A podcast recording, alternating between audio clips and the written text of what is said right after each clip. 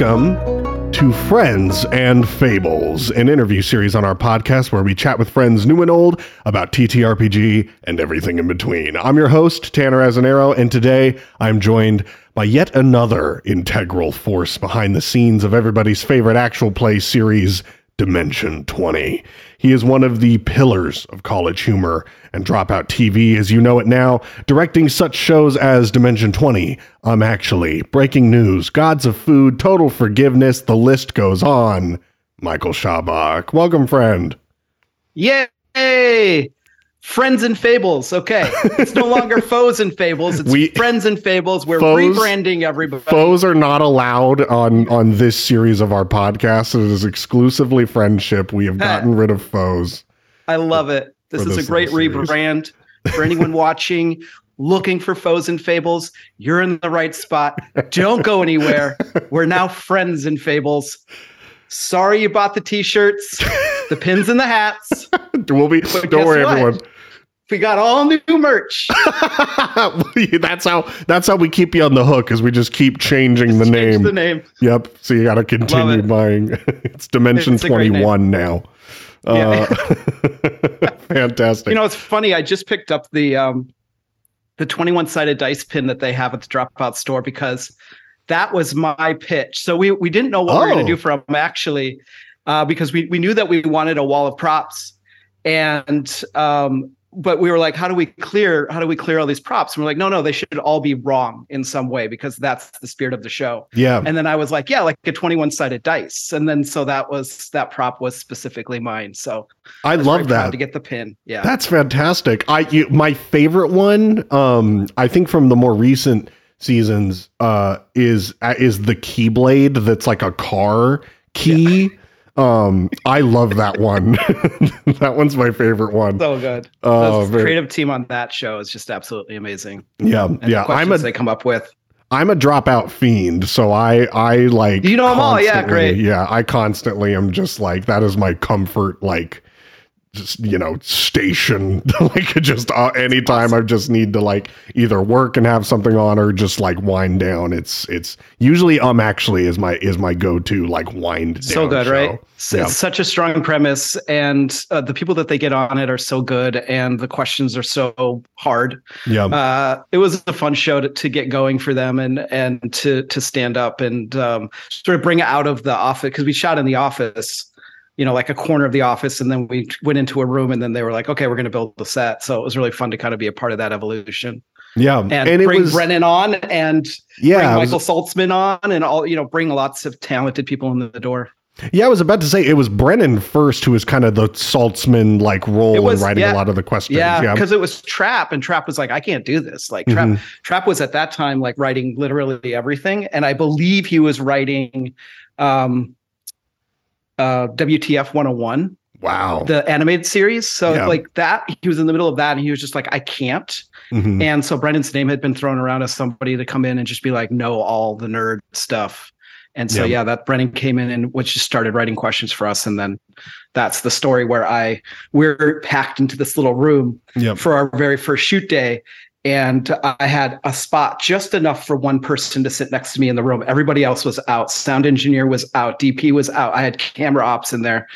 Uh, and I said, I got to have Brennan. I got to have Brennan sitting right next to me. And then, like, almost immediately, there was an argument. So I was like, thank God he's in the room with me because I'm not gonna, I'm not gonna get into Pokemon with these folks. You know, That's that's my wheelhouse. Oh my god. I I would I would pay so much to hear Brennan shout about Pokemon. Good Oh, lord. Oh, he was, yeah. Because then Saltzman came on, right? Because D20 Yeah. took off. So Saltzman came on, and I had Saltzman sitting next to me. And it was so I don't, I, I want to say we were doing a rehearsal with him or something, but I was like, where's your laptop? You know, like, where's your, where's your, no, no, he had his laptop, but it was like, get your, uh, get your web browser open. He's like, what? I'm like, they're going to challenge you. You got to Yeah. fight for your life here. so he really put his feet to the fire. And then now he's on camera, which is Yeah. just amazing. And the like, development of that is evolution. yeah. fantastic. Fantastic. Um uh first and foremost, um I know you I know you started with college humor as an editor, uh, you know, as we talked about moving your way up to directing many of the shows. That story that you just told, you know, kind of the way in of, you know, Brennan Lee Mulligan bringing you on to direct Dimension 20 at its inception and everything. Um, as, you know, as a member of the dropout audience, we obviously get familiar with the recurring faces of who, you know, people, the actors who call dropout home and appear as a sort of rotating cast across the various different shows and everything. Um, as as someone who's such an integral life force to the platform, what can you say about the culture of dropout and how that has impacted the way that you approach your work across these various different programs?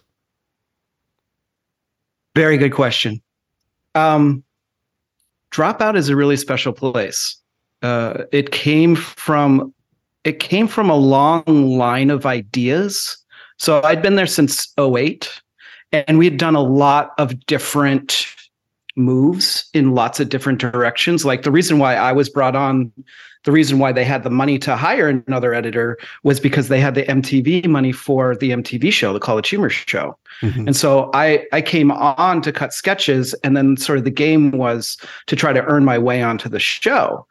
Um, so right off the bat, we were making a TV show for you know a major network, and that was that was a really intense time. It was we learned a lot about kind of I think we learned a lot about uh, how we wanted to be in the world and it was our first experience with the network television and having a showrunner and and and dealing with producers that have uh, say in our creative force and so I think that from that moment on for Sam, and I can't speak for him, but having worked with him for so many years now, I would say that probably from that moment on, he became very precious about the culture and very picky about the outside people that we would allow in and have an opinion about what we make and how we make it. So, uh, so that's where it always starts at the top, and that and that at that time started with Sam and still does to this day, and that is to just sort of create a, a safe space for creatives, for diverse voices to come in and and write their brand of comedy. That was always that was always what it was like. Um, when I started directing, you know, we had we had just a beautiful cast. I mean, we, every version of the cast I love. You know, um, from from the beginning to to when I was an editor to be, when I became a director. But I would I would always sit down, and the first thing I would say to them, I still to this day when I when I start a new project, is I say, "Tell me your hopes and dreams," and I feel like that that's the heart of of dropout. That's the that was the heart of you know college humor. Um, because now it's sort of like the dropout brand is sort of like the mm-hmm. go-to brand. So like mm-hmm. the heart of it is that um, hopes and dreams of whose ever voice needs to be heard that we have a production force to take that creative voice and project that voice out into the world at a very high quality. And so, in order to do that, it, it has to feel completely safe because, um, you know, uh, I directed a sketch by, uh, written by Raf, which was um, which was about um, the NRA, right? And so he was he was an NRA member, and then we had sort of the two hillbillies on either side. Yes. Like in yeah. order to pitch that script, he had to feel safe that he could that his voice could be heard and projected. It was a brilliant idea, and it actually turned into a segment on Adam Ruins Everything. So it was just like that too is like a really cool like we I call us the the scuba, right? The the um, scuba stands for self-contained underwater breathing apparatus, right? Okay. So like that's dropout is that. Like we are completely self-contained. We we bring talent in.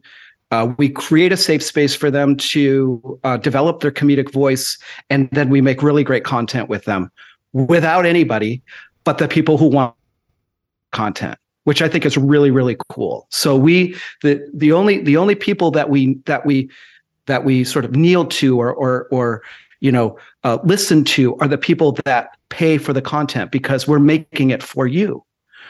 And I think that that is just really, really special. And, and like I said, over the years, we've learned a lot. Now, Adam Ruins Everything went off to truTV, and so we had that experience, and that was that was great. And they had a wonderful run over there. But that again, that that show just kind of went off and took off on on its own back home, back at the office, we were still just this this very safe, tight knit group of people who were uh, just sort of hell bent on making really, really funny stuff from diverse voices.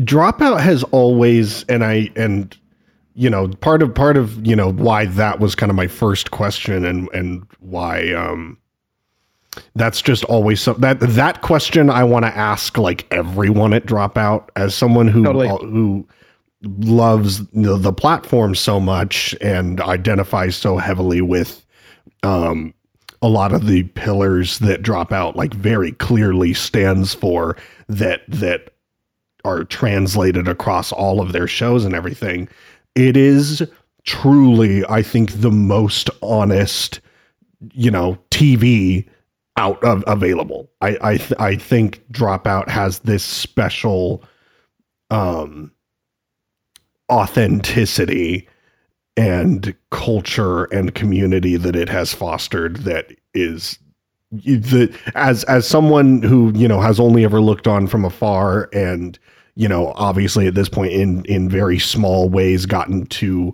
um, engage with some people who you know work uh, on dropout projects and engage in the culture directly and everything it it is so clear and apparent that the work that you guys do comes from that place of authenticity and comes from that place of care for one another and for uh, the audience um, in every single project that you do. Um, it it really shows. And I and I think that that you know that it just tracks with everything we see. Everything we see from dropout is so honest and so quality and so from the heart and it's it's like nothing else that is available and it's why you know it's the best you know subscription i've straight up ever had. Like i will you know if i got to cut back on certain things i will look at everything else before dropout and it's never on the chopping block ever yeah. because it is it is that valuable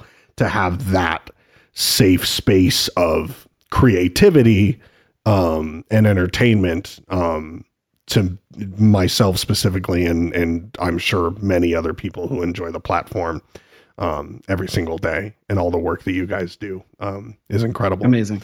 Thank you. Yeah, it's it's very meaningful. And hopefully there's people that that I work with that watch this and they can hear that as well because that's one of my big speeches that I give is like you don't see them out there. We're in this little studio somewhere in Los Angeles, um, but the, but the, they're out there, and that's who we're that's who we're talking to. So just trust me on it. they're out there and they love it and uh, that's who we make it for. So i appreciate you saying that because uh, it takes a lot of work and um, you know to, to to put together a community like that and do it over and over again it, it's just it takes a lot of work and a lot of sort of top down leadership to show the way. Yeah. Yeah. Um across kind of all of your time directing are uh I, am I'm, I'm. This may be a tough question. I'm kind of putting it to you. I feel like it is the bane of a creator's uh, existence. This kind of question. Give it to um, me. I'll um, take the pain. What are What are your top three moments of elated pride in you and your team's work? Whether that be something from the day of a shoot that you know maybe is uh, uh, not private in a way of like you know something that's just for you, but more private in the sense of like something that we as an audience don't see. Um, if it is like a moment from when the audience received the work, or just a moment where you kind of had to stop and really live in the pride of the work that you uh, do along with your friends at Dropout. Yeah, that's a good question because it allows me to highlight people that I work with.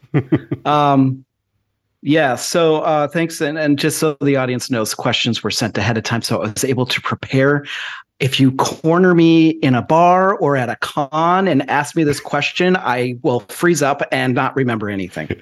Uh, that's just who I am. So I'm gonna I'm gonna echo that. that. I'm gonna echo that. If anyone asks me any question ever out in the world, I'm gonna need five minutes, five to ten, maybe longer. Um, so here are my three. Uh, and there's a, there's a million because you know we've made uh, from editing to uh, co-EPing and to directing like it's been it's hundreds of things. So uh, everybody that I've ever worked with, all the producers that have come through, and all my editors when I ran posts, like they've all just been amazing. But these are these are the three that sort of stand out. I decided that I was going to sort of approach this one simply and just be like, what are the first three that pop up in my head? Mm-hmm. And uh, so number number, I'll actually save number one for Ooh, last. So okay, a, got it. This isn't because it's because it's Dimension Twenty related, and this is Friends and Fables, and so it's you know Mm-hmm. Got it. I want to. Yep. Want to stay on brand. and I want to end on the brand. we got to stick with the new brand change. Got it. So I'll start off with just the to- the sheer effort it took to make Gods of Food. Um, Gods of Food, which was Rekha Shankar's brainchild because she's a foodie and she wanted to uh, contribute to um, the the foodie genre and also meet some of her favorite chefs mm-hmm. uh, made this amazing show. And i was just so lucky to be to be a part of it. It was 18 days. We were all over los angeles. We were because we had to create chef's table on a percentage of the budget mm-hmm. and so we were innovating and I- inventing in the moment and going okay, can we make can we do this and make it look like a brand new location? And then can we do this? Because that's what we have time for. So every location we went into, um, we were like, how many different spots can we can we make out of this one location? We actually went shot this really cool one, which was it's a family lives there and it's just basically a giant house. And each room of the house is a different set. So it's like a, a room that's a bar, there's a room that's a prison. Oh, and then like awesome. across the street is where they live and it's a motel and they just live in one of the motel rooms. And so like, you know, it's it's it's Hollywood. It's like mm-hmm. you, you never know what you're going to find. But I mean, mm-hmm. I've shot at some really, really cool locations. That was a cool one. But just getting that done. And I've been told by David Kearns, so I'm licensed to say this to this day, the most beautiful thing that Dropout's ever done. And I'm so proud of that because that was my uh norm uh, m- my number one rule going into all this is like funny is first.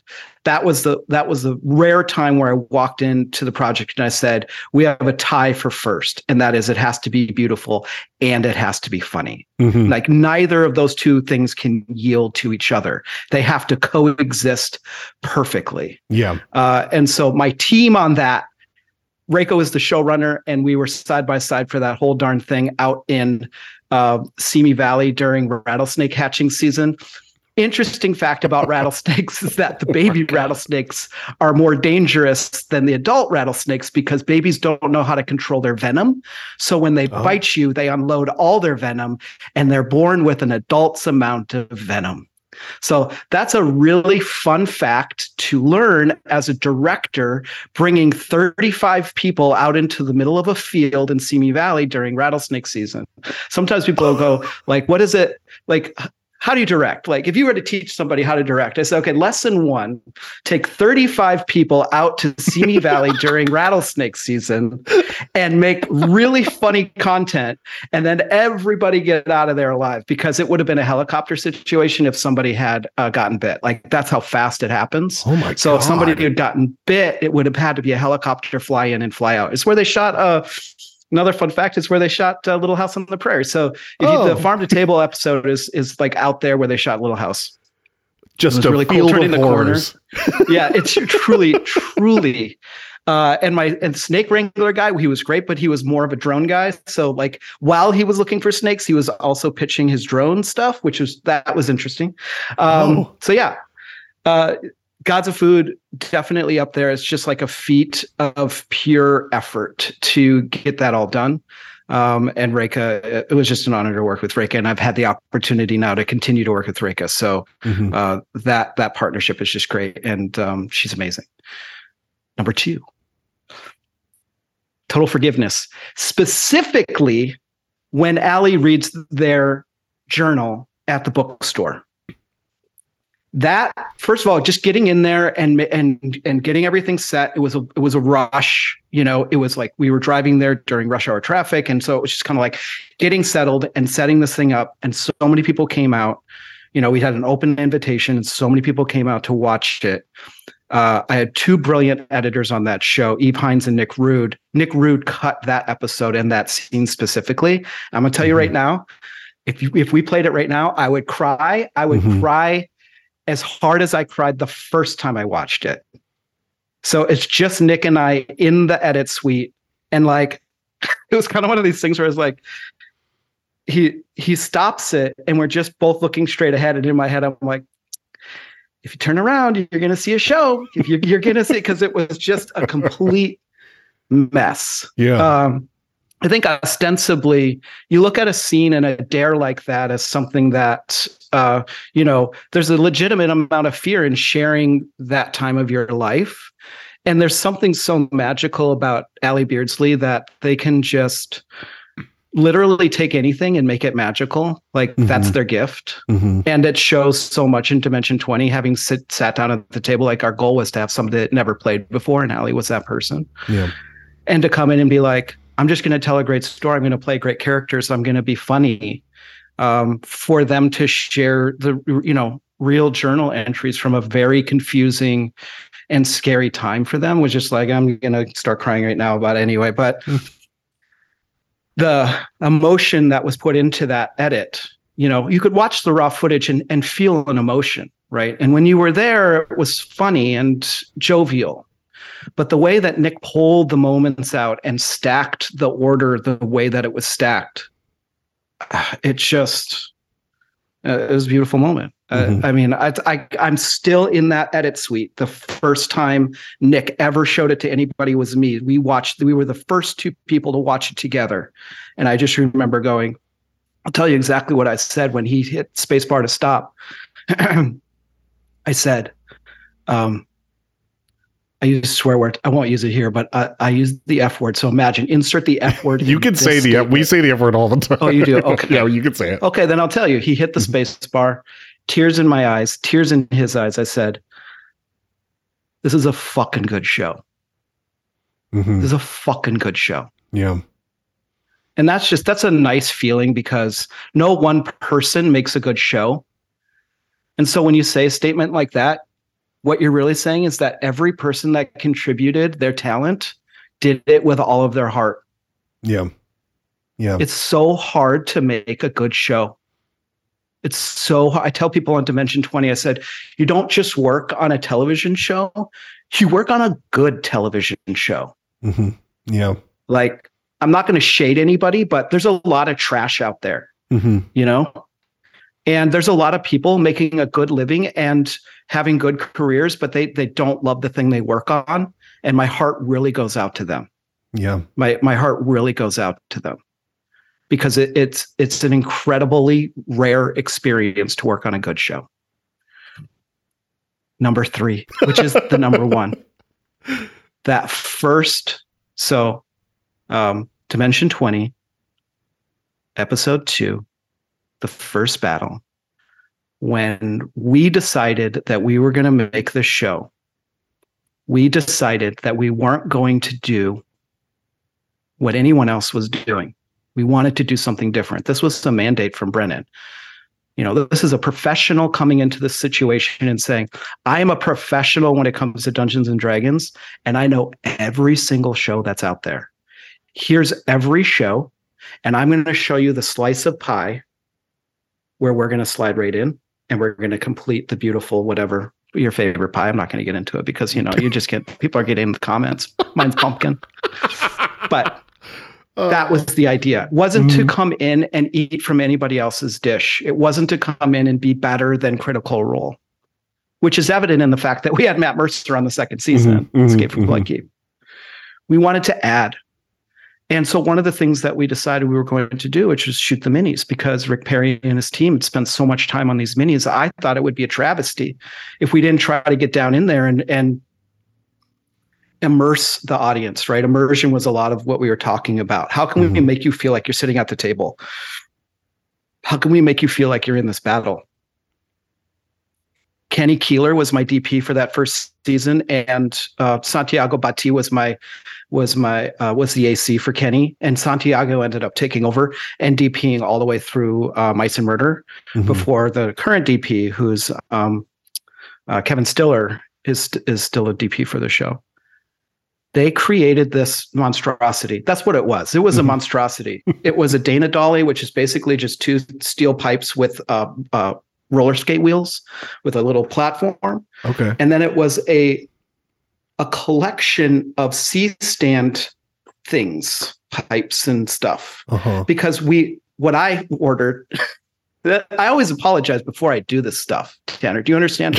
I always stop for a second and say, "What I'm about to request from you hasn't been done or might feel impossible. Uh huh. Yep. Uh, yeah. We're good, but we're gonna do it. You know what I mean? Like I'm gonna be there with you. I'm not gonna just like go and smoke a cigarette and then come back and be like, "Where I'm gonna be in it with you." But what Yeah. we're about to do is very hard. yeah.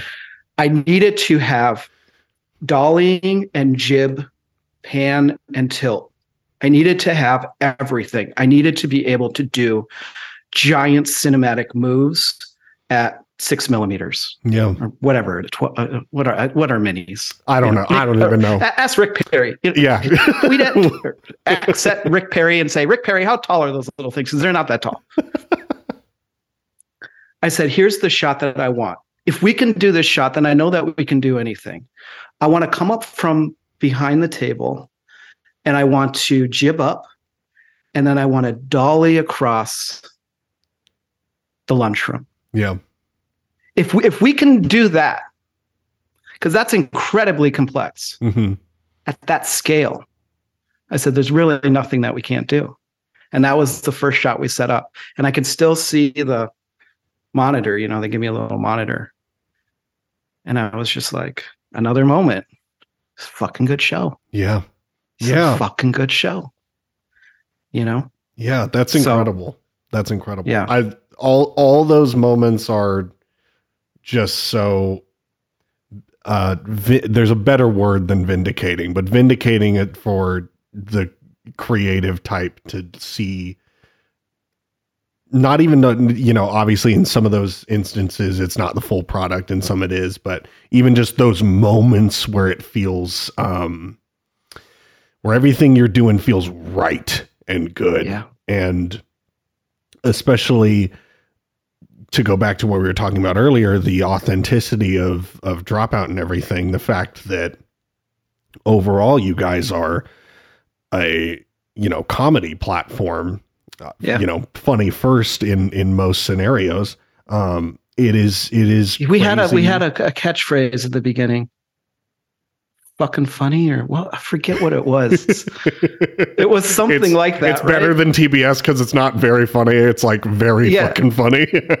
Yeah, something like that. Yeah, I don't remember what something. it was, but yeah. um but yeah it, it it just goes to show that that authenticity like even when even when funny comes first so many other real human emotions and and human um just experience follows along that you know funny comes first goal and Yeah. gives you that holistic experience um especially in you know the final product of of gods of food those Yeah. special special moments and total forgiveness and the innovation of dimension 20 all breed you know so many layers of creativity and so many layers of authenticity behind you know the the frontal uh, torch of of comedy or beauty or what have you Yeah, Um, yeah.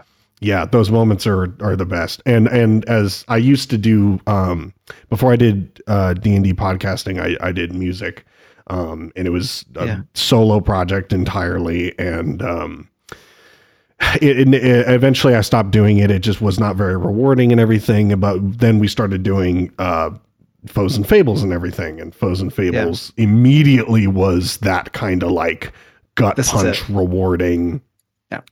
effort to make something with in my case you know my best friends and the people that i care about and to have those moments where you know we can look back and and for us it's our this is a fucking good show and even beyond that just we're having a great time at the table as friends. And um yeah those moments are priceless. And i'm i'm really glad that you've got even a longer list. I could listen this whole episode could just yeah. be that list i could just tell stories on on. Of, yep of yep. the amazing times that we oh, had yeah. wow. Well thank you for sharing. Um yeah. to to perfect segue to kind of dive a little bit more into dimension 20 um, firstly, as you kind of like did your first dive into this obviously new kind of show, um, what was your history, if any, with D and D, and were there um obviously we've talked about you know this monstrosity of, of like uh of a camera operation uh but yeah. there uh, uh, alongside that were there any other like new methods of approach um, that an actual play show required when compared to other projects that you've worked on? You know, th- there's something there's something I try to do when I start a creative endeavor, and I like to make sure that I'm not trying to keep up with anyone, right? Mm-hmm.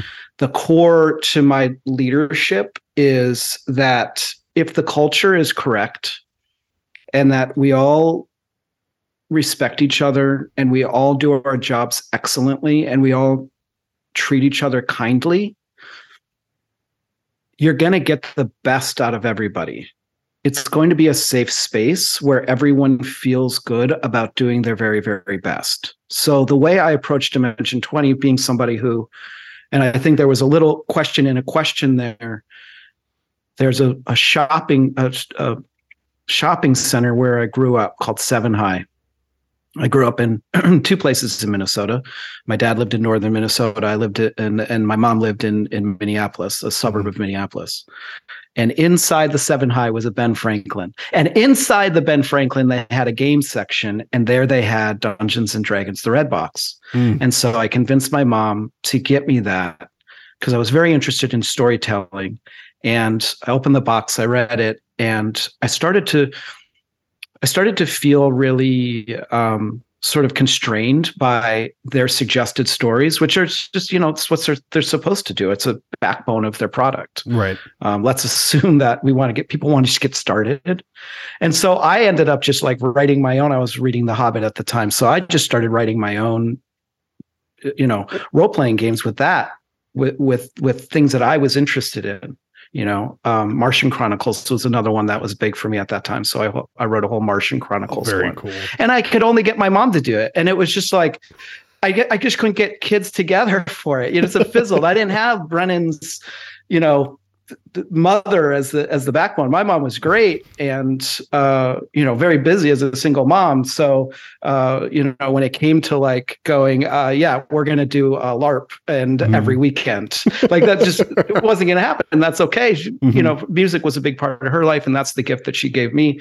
Uh, so uh, you know every every parent has a gift, and ideally they they pass it on. But yeah it didn't my, i had my best friend ran a ran a game but he lived too far away. And so it was just something that always kind of swirled around me something that i always found interesting but in no way was i any kind of professional d&d mm-hmm. person who knew all of the rules. And and at that point in time 5e was just coming out and brennan was even considering was it going to be you know 5e and i think he just finally settled on that uh, he really liked the death mechanics that was sort of one of the big sale points for him to to to make dimension 25e mm-hmm. and uh, um and um so um all that being said what i said to myself in creating the show is well i've got brennan right so the focus of the game mechanics and the storytelling Brennan's got that. Uh, well, I got Rick Perry, and so the creation of the art, the dome, going to uh, going to IKEA and and picking out chairs and having the cast test the chairs, and uh, I've got Kenny. He's going to be my DP, And uh, Lou Stinnett was the first uh, producer before uh, Ebony Harden took over. Um, I got Lou to take care of the finances. You know, Lou handles mm-hmm. the money, and mm-hmm. that whole learning about minis, and Lou had never done it. I said, I got the, I got the, the, the backbone, the bones of a great show here. So I, what I'm going to do is I'm, I'm going to focus on the culture of it. I'm going to, I'm going to make everyone feel safe. Uh, it's going to start with me and everyone's going to have the understanding that this is, this must be the most safe creative space because what we're asking of these performers and at the time it was a geodesic dome was to go into this ridiculous dome and be funny for two and a half hours an episode right? Yeah. And so it, it, it, it, can't work unless it's that way. If I'm if I'm fighting with my producer and we're having screaming matches, all the stories you hear about lost, you know, Hollywood and and movie making and TV making, it's all true. Mm-hmm. Uh, it, it can be incredibly toxic. It's confrontational. It's long hours, uh, long shoots, um, big personalities, lots of egos if I'm having a screaming match with my producer about how uh, I'm upset that she hasn't found the money uh, for Rick Perry's, uh, you know, um, arcade set, mm-hmm. you know, uh, that's going to seep out to to everybody on set, obviously, but also the creatives. And now the creatives are going to go into that dome and they're going to go, God, Schaubach and Lou are like fighting. Like this is crazy.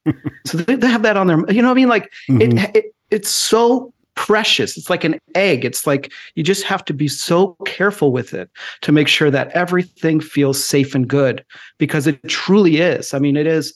We watch Dimension 20 and I watch it and you watch it and we all watch it. I watch it a lot.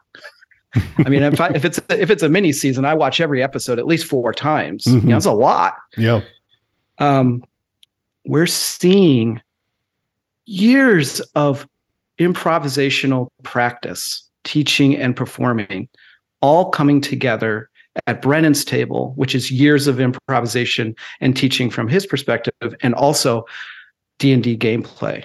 So uh, all of that can only exist in a space that is completely safe. Yeah. And so that when I just creating the show, I and that's how I do every show. If you start there, then all the other pieces sort of fall into place. You can't really you can't really think about every single thing. Your brain would explode. Mm-hmm. If you thought about every single component of a show all at once, like you would be like, this is impossible. What you have to do is you have to trust that those things will come. And sometimes they come a little faster than you want, but they'll come at a, you know, at a pace that you can sort of start to get the rhythm of and be like, okay, it's this, and this is a problem. Great. We're going to do this, this all the while standing on a firm ground of mutual respect, you can handle anything. Yeah. You're not defending yourself. I don't have to watch out for somebody coming after me when I'm dealing with an issue. I know everything's taken care of and I can solely focus on whatever the problem is in front of us. Yeah. You know, and I guess that's my advice for for young people getting into this business is that when you're making your own projects like your like your your podcast here right? If you were to think about all the interviews you had to do the day that you thought of it you'd be like i can't i can't i can't mm. do this. This is it's too much talking. But it mm. not that. It's it's over a stretch of time. And over that time you have time to evolve. And over that time you have time to get better at what you're doing tweak things you know? It's like working on a car mm-hmm. which i've never done.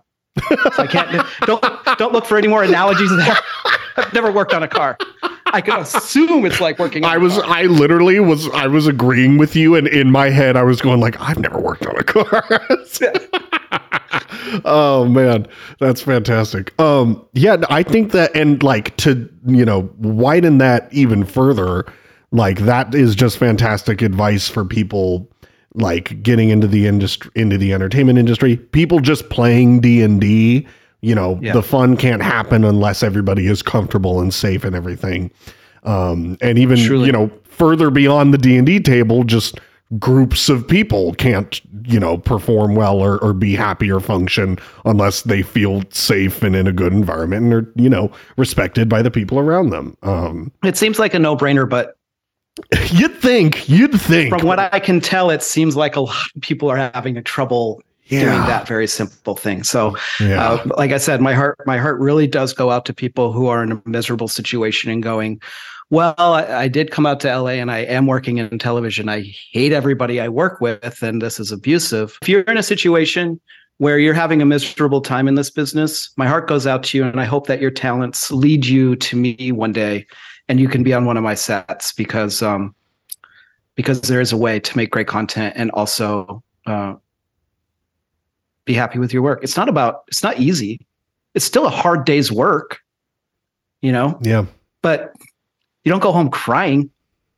Yeah. All the horror stories I hear, you know, crying in the car and all that, like it just sounds awful. Yeah. So I hope, I hope that I hope that one day your talents lead you to me or anybody that I've worked with that's seen how it works and they go off and they create their own content and create their own beautiful, loving sets. I hope that it touches you in some way. You finally get here, um, truly, because you know, I think it stops a lot of really talented people from from advancing in the industry, which Yeah. is really sad. It's really sad. Yeah. Anyway, Um, it's like kind of a downer moment.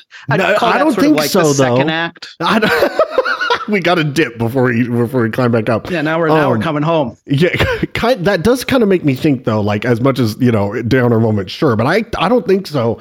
It, it kind of brings up like just a thought for me. Then is is is it obviously the culture at Dropout is of the utmost importance and everything.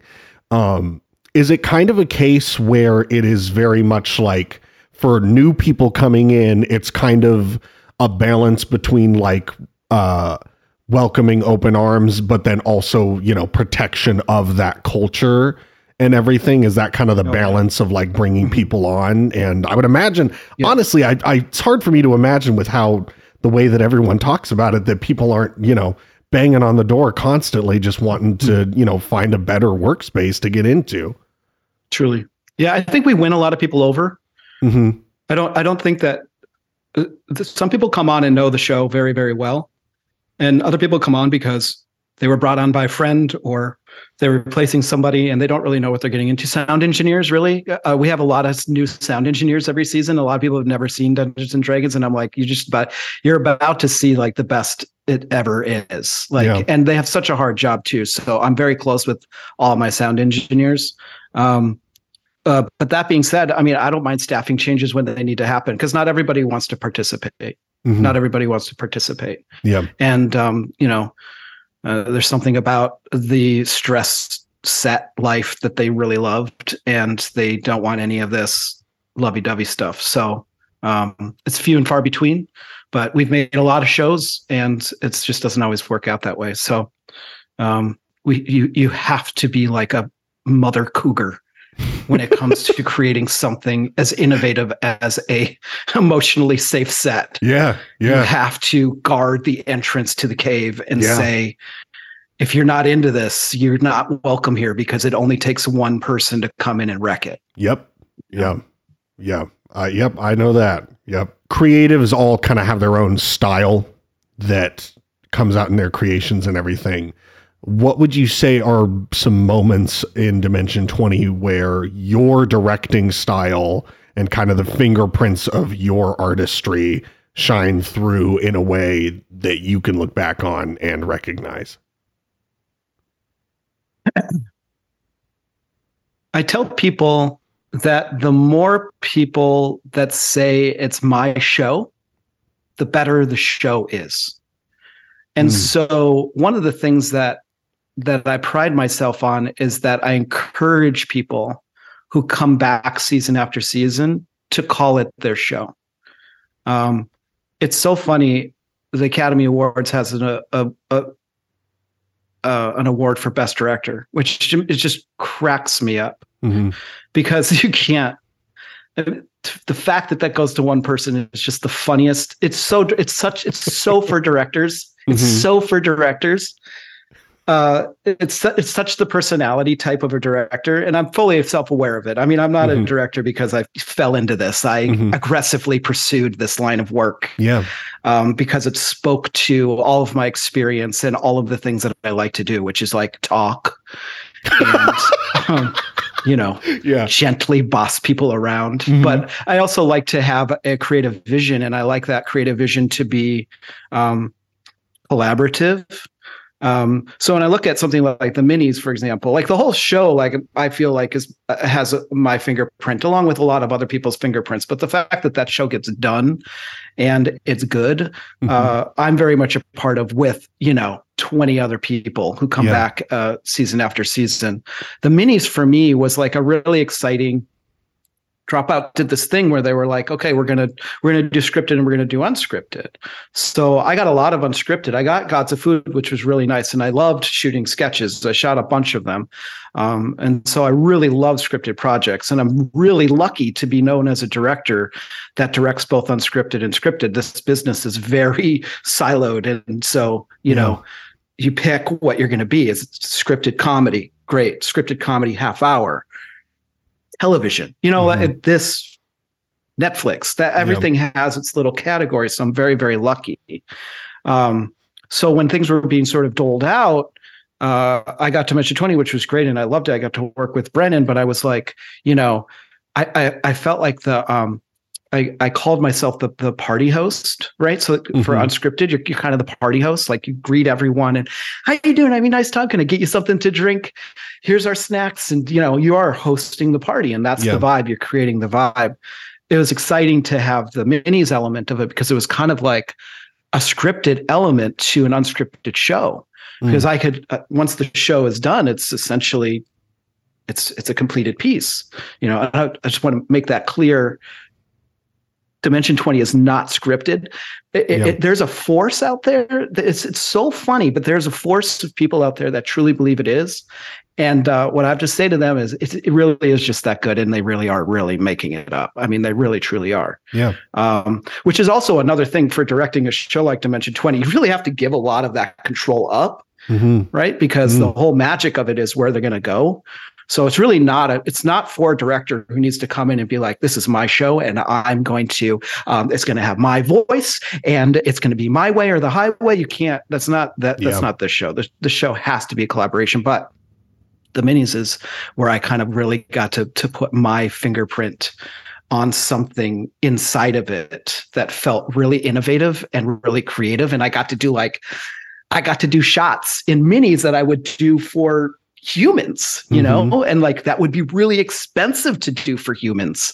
I got to do all of that. And so it's a really nice showcase of like my abilities to and my understanding of filmmaking and telling a story as well. So like, you know, uh, it's really good for me, Yeah. you know? Yeah. Um, but that's not why I do it. Obviously, I do it because it's a really great show to make, and I do everything for Brennan. Uh, this is Brennan's show, and um, so I'm really I, I serve at the pleasure of Brennan Lee Mulligan. hmm Um, but yeah, I would say sort of like the, the overall DNA of the show and Minnie specifically. I feel like that's that's where my fingerprint lies on on on that show. Yeah. So. And, and now even minis is like even it, just, was it was three people and the and I would have to Wow. rewatch and and I would have to like sort of zoom in on the footage and be like I think they're here I think it's this Yep. we were I remember con- I remember comparing the butts on the corn on the corn gremlins and going okay is it is it this butt or is it this butt Oh you know because back God. then I, I didn't know i didn't know what i was i didn't know the rules yet. I hadn't made the rules. Uh-huh. and so i was like very strict with myself. I was like i absolutely have to set the board exactly how it is in the overhead. Otherwise we're going to get grilled beyond Yeah. belief. And i have to show every movement. You'll see in that first battle it's my hand moving it.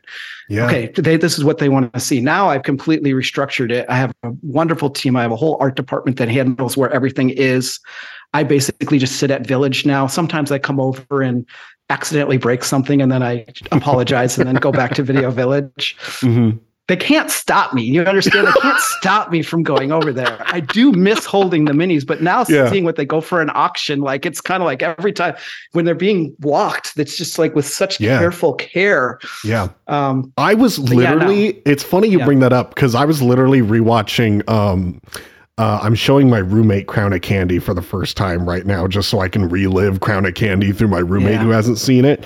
Um, and we were watching. Um, it was the uh, chapel battle um, yeah. at the church, and there's the scene where where all the the minis are jumping out of the window, and I remember watching that last night, and I was like.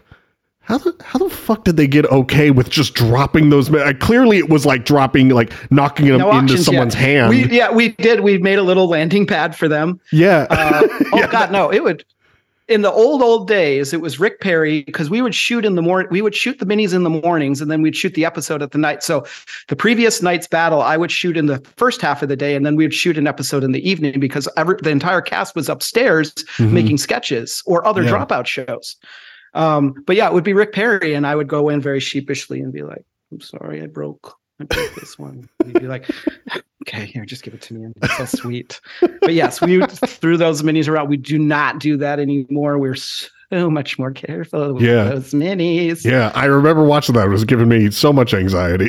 Just that, that was scene. all pre-auction. We had no up until that point. All minis and board sets were put into uh, uh, Raiders of the Lost Ark type yeah. boxes and sent to storage and we never really knew what we were going to do with them again yeah. i had the idea my idea was to take the set pieces the, the boards themselves and mm. nail them to the outside of the dome and so then the, over time the dome would just be covered in the in the boards oh. but then yeah the, the dome went away and we had you know the fire marshal and all that yep yep but, uh, oh that's that so was my rad, idea though. i thought that would be so cool you know just it would have been covered i yeah. agree i agree with you yourself and your int- and the entire team behind Dimension 20 obviously, you know, it is the entire team's show. It is everyone their show.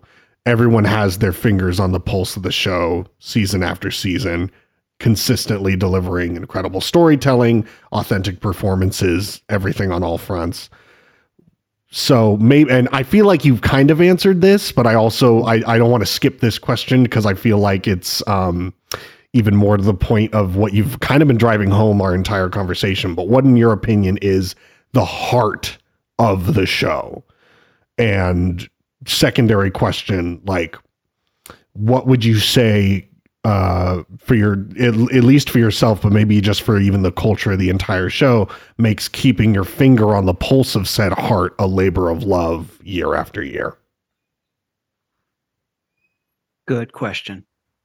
Um, the heart of the show is everything that I've said about the show that makes it special up to this point, plus the fact that we can be reactive to the story that mm. no one person that works on the show says this show is on guardrails. This show is a train on train tracks. We're not. We are an out of control car, uh, very quickly driving on a mountain's edge at any given point and about to fly off. And when we fly off, we also make that good. Um, Aabria says, um, I want to do like a silhouette. I want to do a silhouette of the big bad for my uh, Misfits one shot. Mm-hmm. Well, we just built these brand new walls, and the way that we made the LEDs, the LEDs are backlit. Mm-hmm. And the way we made them brighter was we put um, a backing on the walls. Mm. And Aabria comes with her brilliant mind and says, I want to have the big bad walking behind the walls. I want the silhouette. And then I want the horns to come up on the wall behind me. And we all look at each other and we just built these walls. And it was like almost without hesitation, I was like, uh, we need to take the backing off the walls. Yeah. Like it wasn't a discussion with Aabria and talking about how do we redirect Aabria and her wishes. It was how do we do exactly what she's asking for? Mm. How do we do exactly what she's asking for? Because what she's asking for, first of all, is from a genius mind. And also, it's going to look fucking sick. Yeah. It's going to be something that we've never seen before. So we took the back off the walls and we put our he's now the he's now the um he runs the whole studio there his name's ivan he was a pa at the time i went over to halloween adventure mm-hmm. And got a cloak and uh horns and uh the gloves and we made that silhouette and we had the horns come up behind Aabria. And now we have projectors Mm. and scenes uh, created for us to immerse the audience and the players. So I think that that that to me is like looking at a creative team and saying, pull the walls, pull the backs off. And the team going, Yep, that's what we got to do. That's every season now. hmm Nothing, there's nothing that is impossible. Obviously, we seven people, give or take, depending on the season. I mean, obviously, when it's drag queens and we have all those big outfits, it's got to be Mhm. four Yes. plus yeah. Brennan. Yep. Uh, big personalities. We got to have a little less people around the table. hmm Seven people around a table telling a story. What else can we add to that? How can we add to that every single season? How can we make this better? The lighting, the projections, um, you know, giving uh, giving Brennan control. You know, uh, he came back from Critical Role and he said, "I want control." You Mm. know, Uh, we used to cue everything for him, and then we, we'd have to listen, and it wasn't always right, and there's nothing scripted. So we would, okay, when I when I go to this location, you'll hear me say it. That's when I want you to go. He came back from Critical Role, and he goes, "I had I had buttons." Yeah. I said, "Okay, we got to get Brennan buttons." at a team that went, "Yep," and here's what we do, and we're going to order this and this and this and this, and Brennan sat down and he had buttons. yeah. You know, it, it, it, it, it's really a gift to work with a team that never says that's impossible. There are things that are out of budget, sure, but we just, what is it that you're trying to do? Got it. How about this? It's it might even look better, and it's something that we can execute because that's our that's our rule, right? We don't we we do things to the level of that we can perform excellently. We don't push beyond that because we have a quality a standard of quality that we have to live up to. So we always we always live within um, what, what do we have the ability to do great? Yeah. You know, Yeah. yeah, Sabria, pull the walls off, pull the backs of the walls off, and now look at the show. I mean, it's it's really it's really special. Yeah. And, And bringing in those voices too, bringing in Aabria, Yeah. bringing in Jasmine, like it, it, it- it's all fresh ideas. It's cool. Yeah. And and it it shows every single episode, every single second of every episode. It it it shows and just the progression of the show and the progression of the limitless potential of Dimension 20 is is what makes it so clearly, you know, one of the best shows out there. Um actual play or not. And um it's been it's been a joy to uh, talk with you and and hear firsthand about the joy of creating it. And you know i'm i keep i'm trying to build my infinity gauntlet of all my dropout people that i've gotten to interview. And just the more i talk to everybody the more i'm like man god it's just it's exactly what comes across when i'm sitting on my couch after a long day and i gotta wind down and i need that you know culture and and that level of entertainment and yes anding on from all members of the team to you know help me wind down and and it's it it is a joy to get to speak with um, you and, and all your colleagues and everything and um, we're really thankful that we've been given your guys time um, to Oh my talk about gosh, it's just that- it's a thank you for thank you for taking the time. I think that I think that for a lot of people, they can watch the show and they can say that looks like a fun place to work.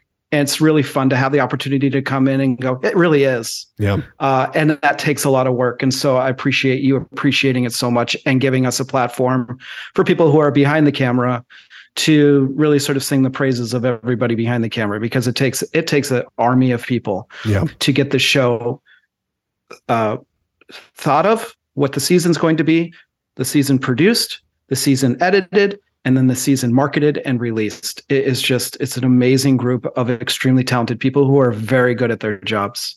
yeah well Okay, you, Michael- you had a bonus question. You had a bonus question that i did i didn't want to take your time i didn't want to take up too much of I your time wanna, I want to answer it because, um, you know, in this day and age, as a creative, I think that it is absolutely. I- I think it's the standard, but it's it's it's perfectly normal to look up to uh, creative people are ahead of you and feel inspired by them enough to follow in their footsteps. And there are a group of amazing filmmakers that I would consider to be sort of my film school that uh, you know I still appreciate to this day. But I will say that the longer you're in this business, the less you you look to the head of the table, mm. and the more you look across the table. So there are there are four, four, actually i'm going to mention four there are four colleagues of mine who i consider to be uh, people that i that i came up with and that i i would say are above me mm-hmm. in their success but you know it, that's who that's not for me to, to to decide these are people that i look up to that i can also consider my peers um, and so i want to mention them for people here that watch the show if they want to seek out really cool people that are mm. uh, these are other directors that i sort of came up with uh, anu valia was a was a producer uh, at college humor and went on and became a brilliant director she directs big time tv shows now and it's absolutely amazing after party uh, just like that um, uh, you know, her name will pop up on these on these big shows. The other two, which was a Sarah Schneider show. Mm. Um, what led to the string of television successes was a short film that she made uh, called Lucia Before and After, and she won um, Sundance, the short film with wow. it, the short film Sundance with it. So uh, seek out Anu Valia and everything that she's working on, and especially her short film Lucia Before and After. It's a brilliant piece of filmmaking. Sammy Cohen is somebody that actually did a lot of uh, um, uh, sketches when I was uh, at when I was directing sketches as well, and she's absolutely amazing. She has a movie out right now on Netflix, just a little old movie on Netflix mm-hmm. called "You Are So Not Invited to My Bat Mitzvah." She's brilliant and an amazing human being. Seek her stuff out. She's also doing big TV shows and stuff, but that's a big movie. Adam Sandler's in it, and it's really amazing. And then one of my oldest friends at College Humor, Josh Ruben, is just like mm. exploding. Mm. Uh, on the horror scene with uh, with Scare Me and then uh, Werewolves Within, uh, now with the new comic out. So seek out Josh Ruben and everything that Josh Ruben does because he's absolutely amazing. The fourth person, and this is I'm going to plug something too. Mm. Always plug Dimension 20 and all of Dropout. Subscribe. It's what, six bucks a month now. Mm. They got cool merch. Look at this. I got these buttons just came in. This is all the. Wow. Yep. So it's yep. all fun stuff and you can celebrate. I got Buddy Bear on my lapel here. Mm-hmm. Uh, that's a little merch plug. I make no money from that. I make no money from the merch. hey, it's good merch. Hey, it's great merch. Um, I have had the distinct pleasure of directing a uh, a new TTRPG that's coming out uh, this fall called Desi Quest, and it is the brainchild of Jasmine Bhullar, who was uh, who came over to Dimension Twenty mm-hmm. um, and did Coffin Run with us, and uh, they invited me over there, which was very very special. Uh, and so we got to make uh, a season of that show. It's going to come out. It's something brand new. it's we tried to make it not like anything that you've seen before in TTRPG. It's an all Desi cast. Um, these are actors who are working in an industry where there is one checkbox mm. for a person of color.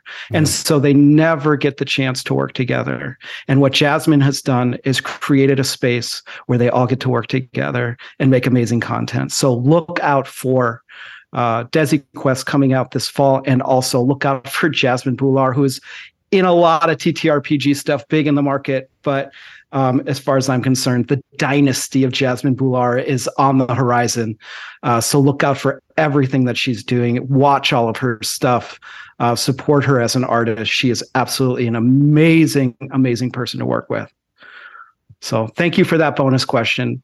I love singing other people's praises because uh, we all raise each other up in whatever it is we're working on, and we're all trying to create great content. And ultimately, together with my colleagues, we're trying to reinvent this industry yeah. and make it a good, safe place to work in. Yeah. Well, again, I can't I can't sing your praises enough, Michael. Um, you and and everybody else that Dropout. It just it's thank you and and everyone else for all the uh, safe spaces that you create for other people um, that sometimes it's hard to reach um, wherever they're at. So yeah. it has been an honor. Thank you so much. We so Thanks appreciate it. Uh, and thank you so much for listening to Friends and Fables. Goodbye. Formerly foes and fables. We're still friends and fa- now well, we're friends. And- we'll be foes and fables later in the week. Later in the week, we'll be back. okay, so we're still okay. So this is a this is a branch of the foes and Yes. fables. So this is a dinosaur. I'm part of an. I'm part of like a network now. Yes, you get a you get a I'm kingdom. a spin-off. Yeah.